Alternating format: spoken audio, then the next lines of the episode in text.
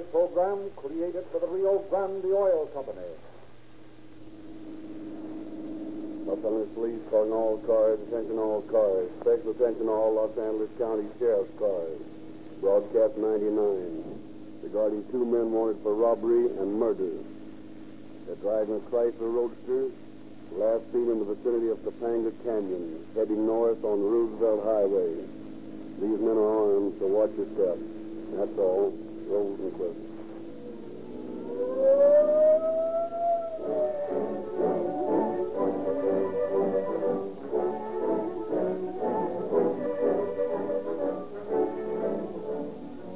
Rio Grande has thousands of free gifts ready for distribution to every boy and girl listening tonight.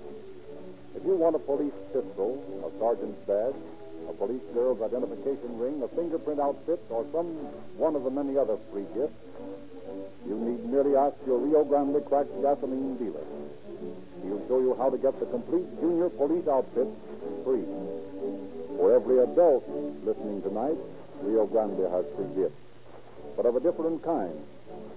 When you fill up with Rio Grande cracked gasoline, you get extra speed, extra power, extra energy to meet emergencies, extra fast starting, and all these extras are free because you pay no more for Rio Grande cracked gasoline with tetraethyl than for uncracked gasoline which lack these extra features.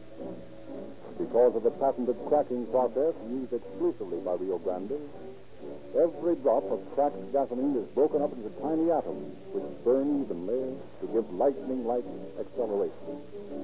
In other gasolines refined by cheaper processes, there is bound to be considerable waste from unburned fuel. Every drop of cracked gasoline turns into power. Nothing is wasted. That's why it actually costs you less per mile to enjoy police car performance in your own car. You get more for your money when you buy Rio Grande Crack. The gasoline that powers more police cars and emergency equipment than any other brand.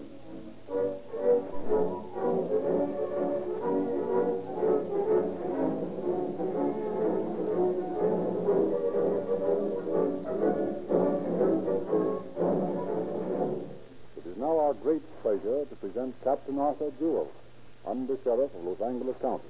Captain Jewell. Good evening.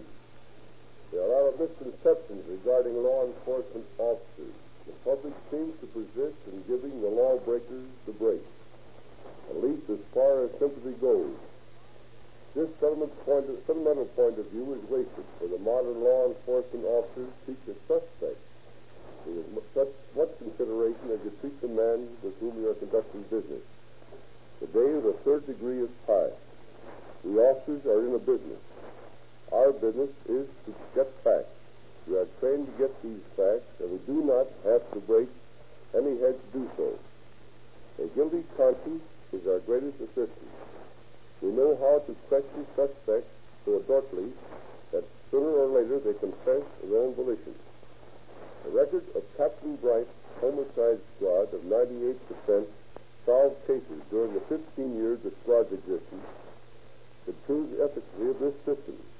Once we have amassed our facts regarding a case, we turn them over to the district attorney. From that point, our responsibility ends, accepting our appearance as witnesses. It's up to the court to pass judgment. We work just as hard to prove innocence as we do to prove guilty. A miscarriage of justice is a serious thing. So, stripped of its glamour, you have the police officer's job. And the story about to hear, you will learn how effectively Captain Bright and his homicide squad accomplished that job.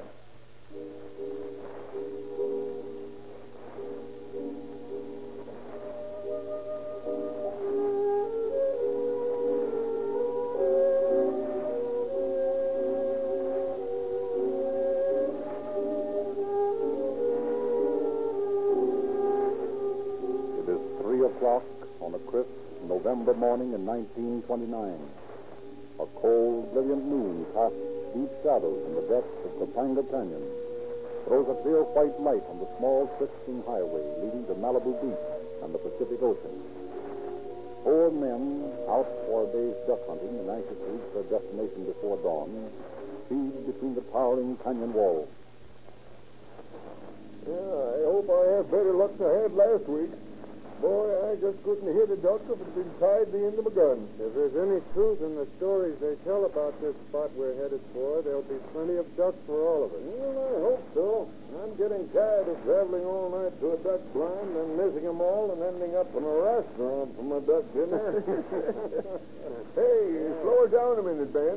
Let's see what this sign says. Uh, Oxnard, 41 miles. Uh, that's the place, isn't it, Jack? Yeah, just right, Oxnard. You ought to make it just about right.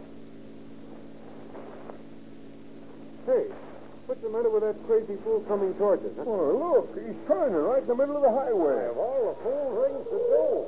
Now, look, he stopped right in the middle of the road. Something's wrong with him, Ben. He's getting out of the car. Robbery! They shot my wife! They shot my wife! Hey, come on. They shot Lucille.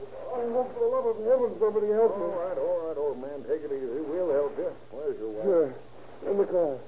They shot her. They shot me, too. I, I tried to stop them, but they shot her and then me. Hysterical, Jack. Get him in the back of our car, and I'll take a look at his wife. Hey, come on with me.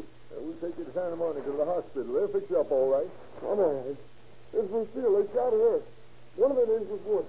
Don't forget that name, Wood. Okay, we won't. Uh, where you hit? On my shoulder, but it's all right. His name was Wood. You won't. Uh, shoulder, huh? Let me take a look. Ah, bleeding a little. You better get him back to our car here and take it easy until we can get you to medical treatment. Yeah, be with you in a minute. All right, old man, come on. Yeah, that's it. Easy now. There. Now, you sit tight, and I'll be right back. Pretty badly hurt. Get her to a hospital as soon as we can. You drive your car, Ben. Jack and I'll take this one and the girl. All right. From the looks of things, we'd better hurry, or she'll need a coroner instead of a doctor.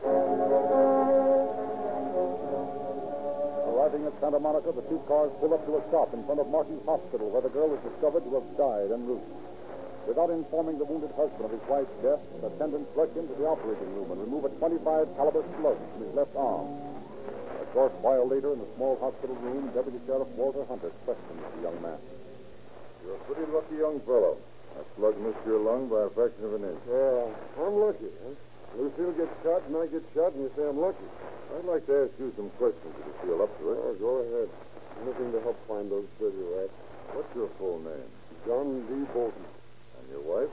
Lucille Smith Bolton. Suppose you tell me all you can about what happened this morning. Well, last night I decided it'd be nice to take a drive along the ocean. Lucille seemed to like the idea, so we started out and drove up the coast a ways, and then we turned around and started back. That was early this morning? Yeah. Well, anyway, we came back by way of Roosevelt Highway, and after we've been driving a while, we noticed a Chrysler Roadster right behind us. What was it doing? Well, it wasn't exactly doing anything, but it passed us once and then let us pass it, and it made us both kind of nervous. Now, what happened next? Well, we were still just driving along, and all of a sudden this Chrysler comes up alongside and heads us off to the side. I told Lucille to sit tight that it was probably a holdup. What did the other car do? Well, it pulled up right in front of my car, and two men got out. Did you see them well? Sure, the lights of my car were right on them. Well, there were, there were two of them. One a tall, slim fellow, and the other a short, kind of a chunky guy. This was a Mexican. Well, the tall one came over to the side I was sitting on and said it was the right side. Who was driving your car? My wife. We changed back to Roosevelt. Oh, I see. All right. Go ahead with the story. Well, this tall guy asked me for my money, and I got out my wallet and gave it to him. He took the money in it, 26 bucks, and then he threw the wallet back in my lap. I told him I had some small change in my pocket, and he said he didn't want it, so I just... And uh, what happened then? Oh, that's where the trouble started. Just as they were about to leave, my wife said to the tall guy, Isn't your name Woods? And at that, the Mexican said, You better get them, plug them. And the tall fellow pulled the trigger on his gun and shot Lucille. What did you do? Oh, I don't know exactly. I was so scared that I think I asked him please not to shoot me more, and then this tall guy reached in and shot Lucille again. I tried to grab his arm, he let me have it in the shoulder. He had to lean all the way across you to shoot the last shot at your wife, didn't he? Yes? Couldn't you have grabbed the gun and kept him from doing it? Oh, I suppose so. But I tell you, I was so frightened I didn't know what it was doing. And when I did try to get his arm, he shot me. What did they Get his arm, he shot me. What did they Get his arm, he shot me. What did they Get his arm, me. What did they Get his arm, me. What did they Get his arm, me. What did they Get his arm, me. What did they Get his arm, me. What did they Get his arm, me. What did they Get his arm, me. What did they Get his arm, me. What did they Get his arm, me. What did they Get his arm, me. What did they Get his arm, me. What did they Get his arm, me. What did they Get his arm, me. What did they Get his arm. What did they Get his arm. What did they Get his arm, he shot me. What did they Get his arm, shot me. What did they Get his arm, shot me. What did they Get his arm, shot me. What did they Get his arm, shot me. What did they Get his arm, shot me. What did they Get his arm, shot me. What did they Get his arm, shot me. What did they Get his arm, shot me. What did they Get his arm, shot me. What did they Get his arm, shot me. What did they do after that? Well, they ran and jumped in their car. After that? Well, they ran and jumped in their car. After that? Well, they ran and jumped in their car. After that? Well, they ran and jumped in their car. After that? Well, they ran and jumped in their car. After that? Well, they ran and jumped in their car. After that? Well, they ran and jumped in their car. After that? Well, they ran and jumped in their car. After that? Well, they ran and jumped in their car and started off towards Ventura. What did you do after they left? I pushed Lucille over to the right side of the seat and got in the driver's seat and started towards Santa Monica. You were able to drive all right? Well, yeah, it, it hurt a lot to steer, and I had a hard time getting the car started, but I managed to keep it on the road.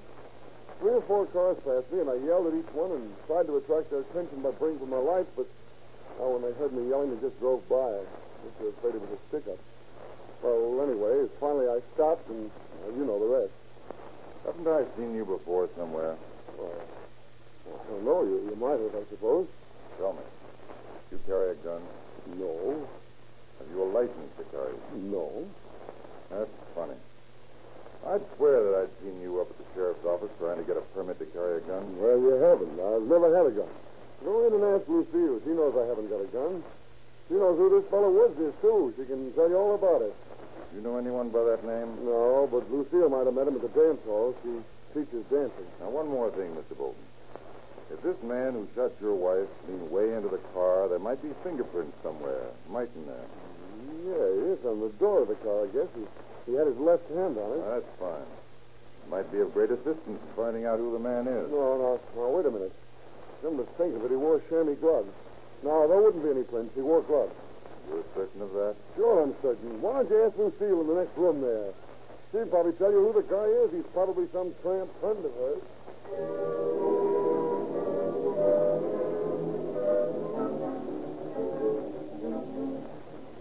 Bolton, who does not yet know his wife is dead, Deputy Hunter returns to the Santa Monica police station where he finds Captain Bright, head of the Los Angeles Sheriff's Homicide Detail, waiting for his report. Together, the men drive to the morgue where they inspect the body of the deceased Lucille Bolton. They discover that two bullets have penetrated her head, one on the level with her right ear and one about an inch below it. The index finger of her right hand is powder burnt, indicating that one of the bullets was fired at close range. Returning to the garage, Bright and Hunter begin a thorough search for the murder car. According to Bolton, he was sitting over here on the right side and his wife was driving. That would mean that whoever shot her the second time would have to lean all the way across Bolton to do it. The powder burns we found on her finger show that that last shot was fired from a gun directly against her head. That's what it looked like to me. Funny that Bolton didn't do something about it. Because he was too scared to move. I'm not so sure of that, Hunter. I want to take a look at this seat. Let's see. He was sitting there, and the shot went into his left shoulder. That's right. And she was sitting over there, under the wheel. Say, Hunter, take a look at these blood stains on the seat here. Yeah. What about him? You notice that there's only a few little drops over on the driver's side, and here, where he was supposed to be sitting, is a regular pool. Yeah. It Strikes me that there should, by all rights, be a lot more blood on her side than where he was sitting. Hey, that's right. And here's something more. You see where this stain is on this side? Now, if Bolton was sitting on the right side here and he was shot in his left shoulder, the stain should be on his left side on the seat. Check? Check. But if you'll notice, you'll see that they are right here on the edge and running down the side of the door. And the stains on the driver's side are closest to the door, too. Now, supposing we reverse the position. Bolton driving, wife sitting on the right side here. Now, someone thumps a couple of slugs into her head. The first one, she throws her hand up to her face, her right hand. The second shot is right through the index finger and into her head. The only place for any blood to go is down the right side and onto the seat and door. All right so far? It certainly looks like it. All right, Bolton. Over on that side, Gets a slug in his left shoulder. And where does the blood go? Down the left side of the seat and onto the running board. Which leaves us with only one conclusion. This is murder, all right, but not for robbery. John Bolton murdered his own wife. As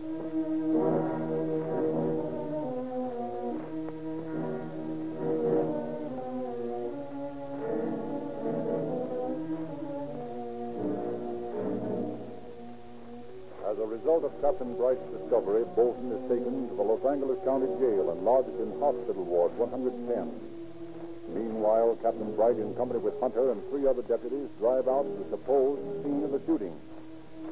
Look for any clues that might be there. To return to Los Angeles empty-handed. Upon the return, Bright assigned deputies Hunter and Zahar the task of searching Bolton's apartment, instructing them to pick up every article of clothing, all letters, everything that might prove to be important.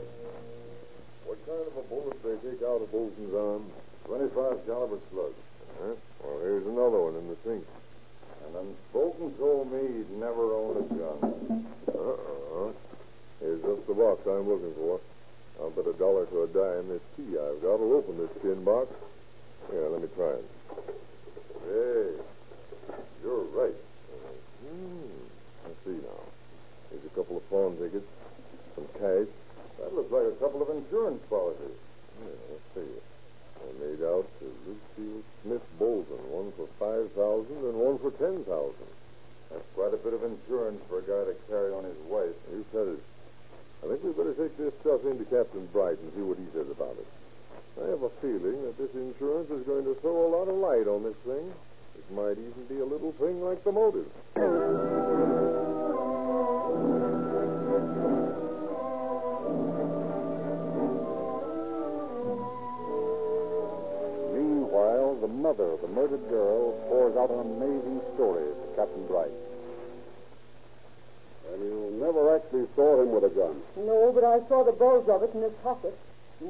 He put his hand in his pocket when he was threatening me. He threatened you as well as your daughter? He certainly did.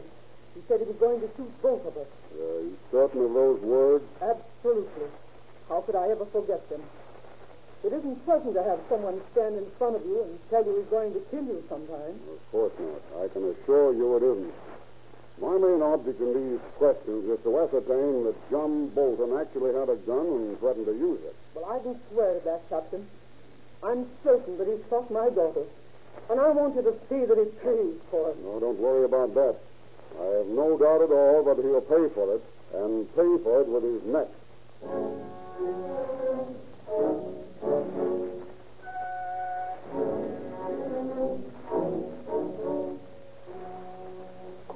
Of numerous witnesses brings always the same answer. Bolton has been seen with a gun, one that fits the description of a murder gun, but Bolton himself refuses to change his story of the shooting. Calmly, he faces repeated barrages of questions. Always he says the same thing, that if Lucille were alive, she would verify his statement. From an intimate of his, they learn I figured he bumped her off. He was always talking about what a heel she was and how he was going to get rid of her pretty soon. When did you last see Bolton? Wednesday night. That would be the night of the shooting? Yeah, that's right. Did you say anything unusual that night? Well, he asked me a couple of times if I'd like to make a hundred bucks. What did you say to that? Naturally, I told him it'd be okay with me if it was on the level. Yeah. Did he outline anything that you would have do for the money? Yeah, he said maybe he could give me some dough if I just drive a car down to the beach him and leave it for a while and then go back and bring it back to town. What did he want you to do that for? I don't know. I figured it was in the liquor racket, though, and that he probably wanted me to take the dirty work. Did you say you'd do it? Not exactly. I never got around to that. But uh, once in the evening, he ups and says to me, What would you do for $10,000? I told him I thought he was nuts and asked him what he meant, but he wouldn't say no more. Did he always drive his own car? No, he had a guy chauffeuring for him. You know his name? No, but I think it was Eddie something. I figured it might be Eddie Woods when I read about it in the paper. Do you know an Eddie Woods? No, like I told you. I just sort of figured that this guy driving for Johnny might be the fellow he was trying to pin the shooting on. John's that kind of a guy. Oh, I think that's all. Keep in touch with me. I'll let you know if I want anything more from you. Okay, Cap. And I hope you're hanged, a lousy bum.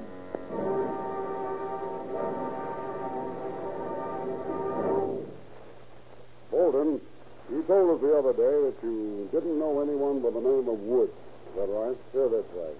But as a matter of fact, the man you had driving for you is named Woods, isn't he? He is not. What is his name? Johnson. Ed Johnson. You're absolutely sure that his name isn't Woods? Eddie Woods? Of course I'm sure. You know, Bolton, things are going to be plenty tough for you if you don't tell us the truth. You don't have to make you tell us. But when you get in court and face some of the people who are going to testify against you, it's going to be hard for you to think up the right answer. Now, I suppose you have plenty of people who'd like to see me go up for this, but they can't prove anything. We can prove that you owned the gun and showed it to several people at different times. Oh, I had a gun for a while. You told me different the last time I asked Well, you. it was an old six shooter. It wasn't a good gun. You never owned a 25 automatic? No. Never fired one? Well, I suppose I have fired one. What do you mean you suppose you have fired one? Well, just that. I don't remember. Did you ever have occasion to have a 25 caliber bullet in your possession? No. Never fired a 25 bullet and saved the slug? No, didn't I just tell you that I didn't have an automatic? You told me that you never had a gun a little while ago. Do you know what an automatic of this type looks like? What that? Well, the kind that killed your wife. I don't know what kind killed her here. Did you see it when the man leaned across you to shoot her? No, I couldn't see it. Bolton, I'm going to tell you a few of the things that we know about you that you don't think we do. In the first place, you threatened to kill your wife several times. I did not. I Now, was just a minute, Bolton. I'll do the talking for a minute. You just listen. All right. Go ahead. We also know that you were in possession of an automatic that tallies with the type of gun that killed your wife and wounded you. Thirdly, we have a man who will tell the court how you offered him $100 to drive your car down to the beach and leave it for a while, then bring it back to town. Yeah, who's that?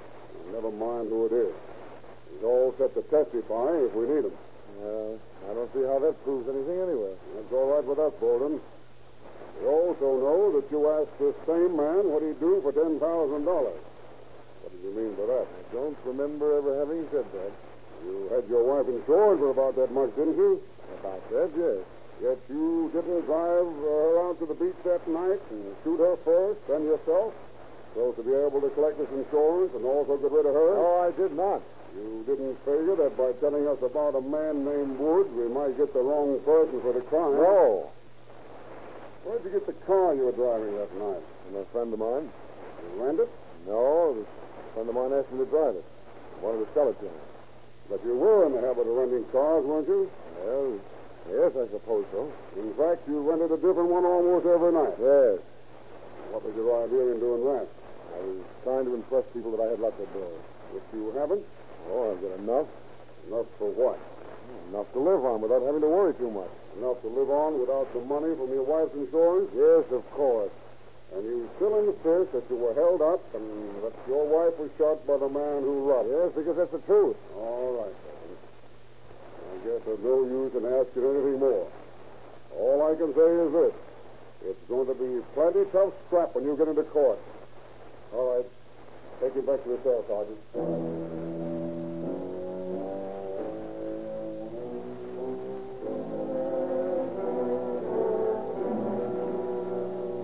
Thus, John Bolton suspects, denies his guilt, and stands his ground, stubbornly refusing to change his story, steadfastly claiming that his friends are framing him.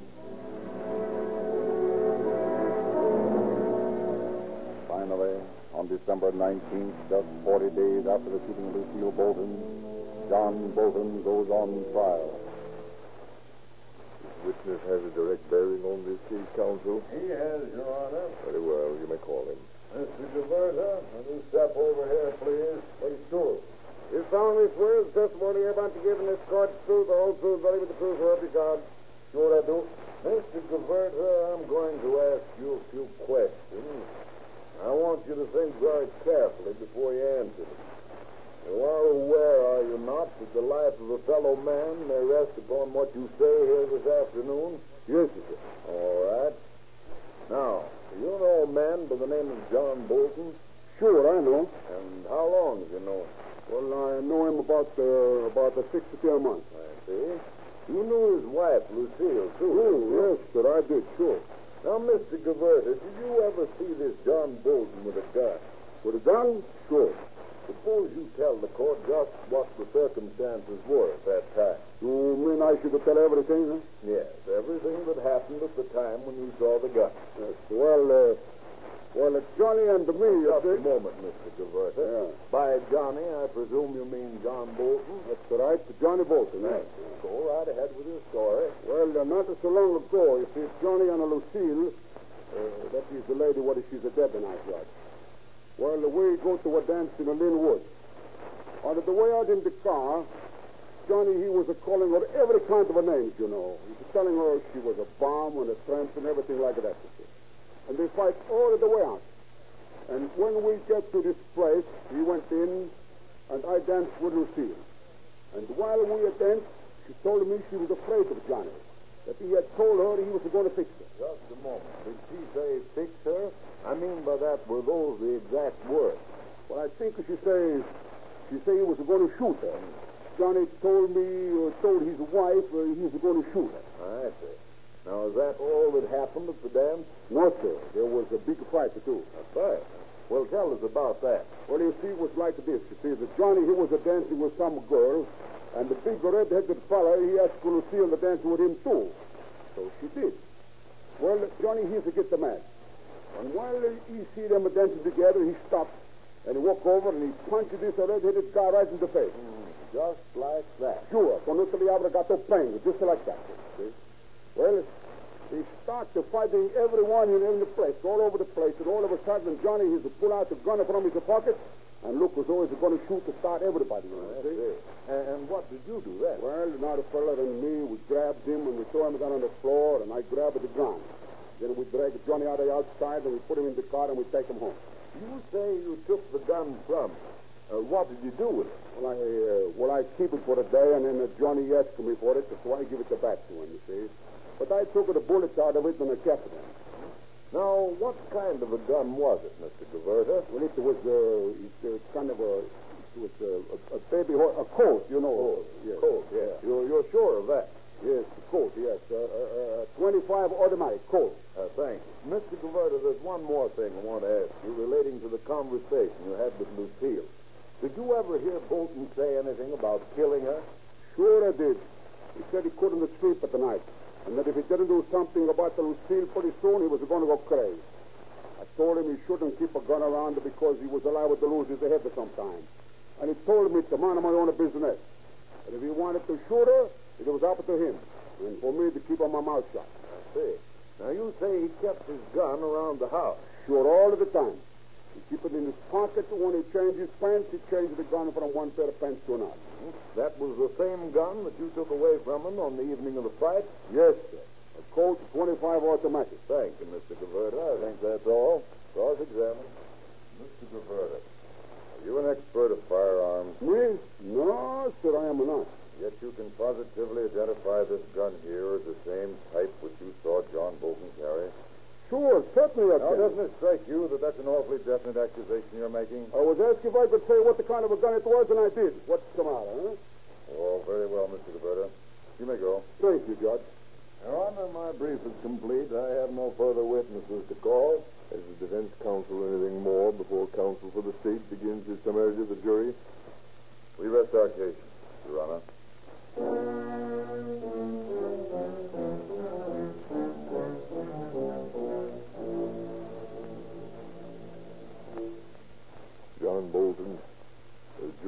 Seen fit to find you guilty of murder in the second degree. I cannot sentence you to die for your crime, but I can give you to you the maximum sentence prescribed by law, and that I will give you. I sentence you to spend the rest of your natural life in San Quentin Penitentiary.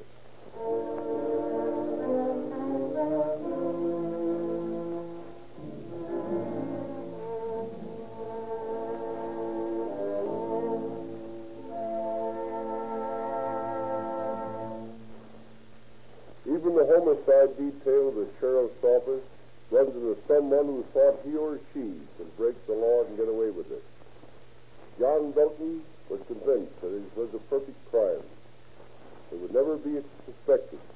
As you see by tonight's story, not only was suspected, but he received life imprisonment for his trouble. This department, our methods of drilling a suspect are not of the fiction story type. We do not use third degrees, threatening or promising. They've been proven over a long period of time that given enough rope, a guilty man will hang himself. That is exactly what we do. Let the man talk as long as he wants to, and then, by repeatedly asking him the same questions, break his story. If the suspect is lying, he soon finds that the hundred or so questions he answers one day, today, are pretty hard to remember the next day. He's telling the truth. That fact is quickly apparent. Thank you, Captain Jewell. Ladies and gentlemen, every day you hear the shriek of police sirens. You see police cars and fire engines tearing past you at top speed to rescue someone from danger. To meet so many emergencies every day, to meet so many emergencies every day requires an unusual gasoline. Ordinary gasoline will sputter and balk and fail when you cramp the throttle to the floor. Out of all the gasolines on this market, Rio Grande Cracked has been chosen to power more police cars and emergency engines than any other gasoline. When you drive into the Rio Grande service station to get your free copy of the Calling All Cars news and to select a free gift for your boy or girl, fill your tank with the same cracked gasoline police cars use so you can meet your own daily driving emergencies with police car performance.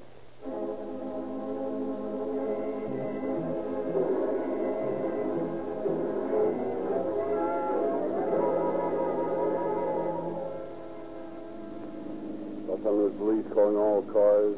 Attention all Los Angeles County Sheriff's cars. Cancellation broadcast 99. John Bolton found guilty of murdering his wife. Is now in San Quentin. That's all. Rosenquist.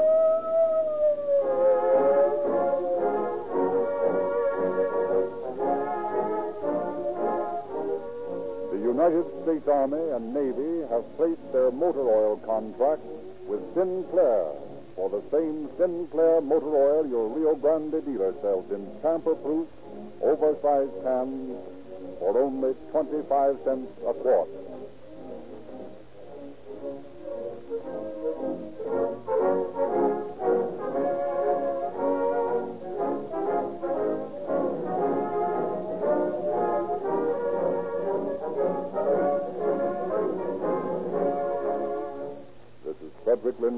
Narrator, bidding you good night for the Rio Grande Oil Company.